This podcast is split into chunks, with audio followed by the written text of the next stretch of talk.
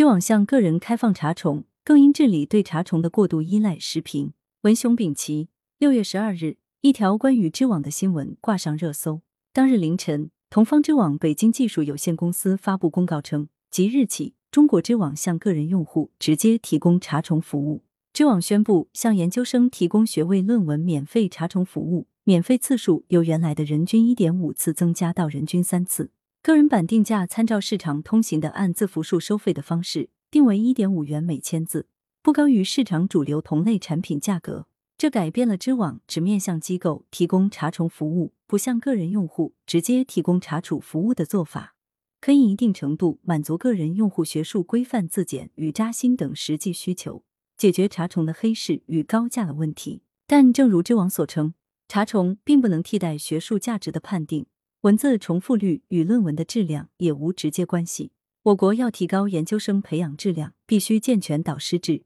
强化导师的指导作用以及论文答辩委员会的把关作用，不能以查重代替对学术价值、论文质量的判断，以此减少机构以及个人对论文查重的依赖。论文查重的机制其实很简单，就是对比新撰写的论文与已经发表、收集在学术论文库中的论文的重复率。如果重复率超过规定的标准，就没有通过查重。查重比较的是文字的重复率，而不会进一步分析语句是否通顺、语义是否大同小异、文章的学术观点是否具有独创性。但是，我国高校以及其他研究生培养单位却把查重作为评价论文的重要环节，要求所有论文在提交答辩之前都必须通过查重，甚至以查重代替对论文的学术评价。这导致查重需求变为刚需，随之也出现查重乱象，诸如有的学生以调整语序洗稿、用机器翻译为英文再翻回来的方式通过查重；一篇论文前言不搭后语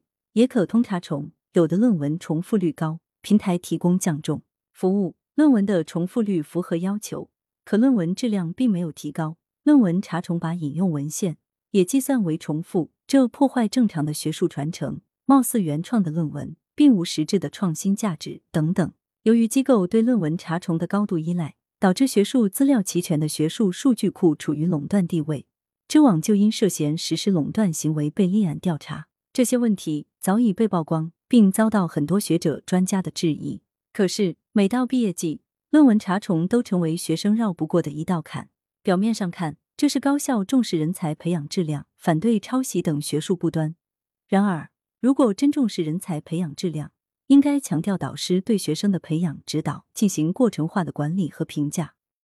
如果导师投入精力指导每个学生，在和学生的共同研究中，培养学生的学术规范与学术能力，每周都有与学生的交流，了解学生的研究进展，并指导学生进行论文撰写，对论文进行修改，还需要进行查重，以查重来检验学生的论文是原创还是抄袭吗？高度依赖论文查重的背后，是对学生的培养缺乏过程管理与过程评价。有的导师给学生布置毕业论文任务后，就等着学生提交论文。由于没有指导，不知道学生是怎么进行的研究，写的是什么，因此导师也就无从判断这是抄袭还是原创，也就得依赖查重。只要通过查重，就认定其是原创。随后，有的导师连论文也不阅读，就让学生进入论文答辩环节。而答辩委员会也以查重作为重要评价依据。如此一来，一篇胡言乱语的论文，只要通过查重，随后导师审阅、答辩委员会答辩、学术委员会审定，就完全有可能一路绿灯，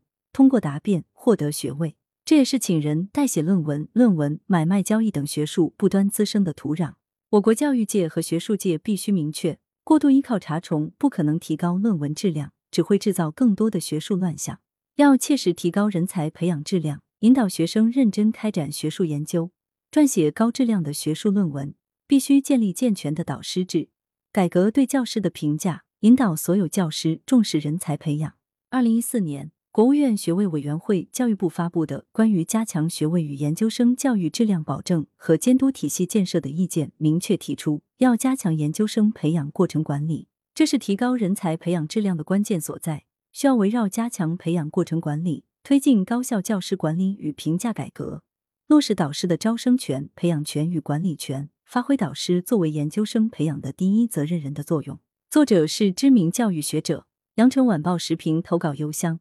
wbspycwb 点 com。来源：羊城晚报羊城派。责编：张琪、谢小婉。